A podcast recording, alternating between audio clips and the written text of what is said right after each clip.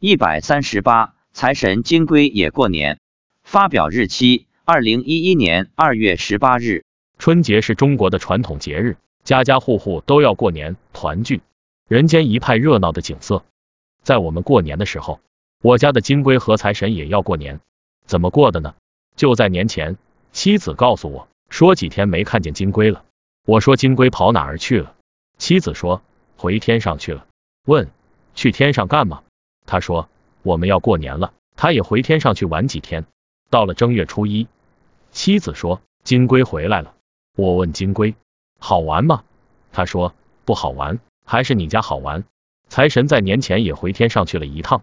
我问妻子财神回天上干什么？是不是像我们一样，一年到头了要述职报告啊？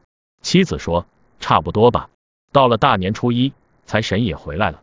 大年初五中午吃饭时，妻子喝了杯米酒，发现这酒怎么没什么味道。他一看橱柜上摆放的酒，便说。谁偷喝了我的酒？我问你怎么看出来的？他说用天眼看过去，酒瓶里空空的，什么都没有。酒柜里的酒喝完了，开始喝别人送的米酒了，所以这米酒也变得没什么味道了。妻子说是金龟和财神偷喝的。我说那正好，吃完饭我们去登山。于是便登山去了。第二天晚上我也喝了几小杯葡萄酒，感觉好像没什么作用。平时要是喝了几小杯。脸早就红了。在下山的时候，妻子对我说：“我抓住他们了，他们偷喝了我的酒。”我问是谁，他说是金龟和财神。我说你怎么抓到的？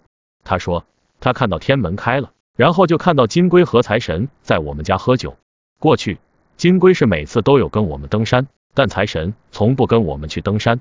也许是因为春节期间喝了我家酒的缘故，今天财神也跟着来登山了。我问财神是在地上走还是在空中？妻子说在空中。妻子还说金龟喝醉了，趴在我的背上。妻子对金龟说晚上再跟你喝。金龟说他喝不了了，这米酒不好喝。我说那你跟财神喝。妻子说不行，财神爷千杯不醉，喝不过他。我们从登山回来就去了石壁观音处。离开石壁观音后，金龟和财神便先回家了。我们还在回家路上的时候，妻子说金龟已经在家里的玄关那儿呼呼大睡了。十三日是正月十一，中午吃饭时发现筷子怎么只剩三双半了，原来应该有五六双的，觉得奇怪，找来找去也找不到。妻子问了观音菩萨，菩萨说是财神和金龟酒喝多了，吃完东西后就把筷子扔了。真是奇怪，本来物质的东西不应该消失的，不过家里还有一把筷子。买了几个月了，一直没用，这下正好可以用上了。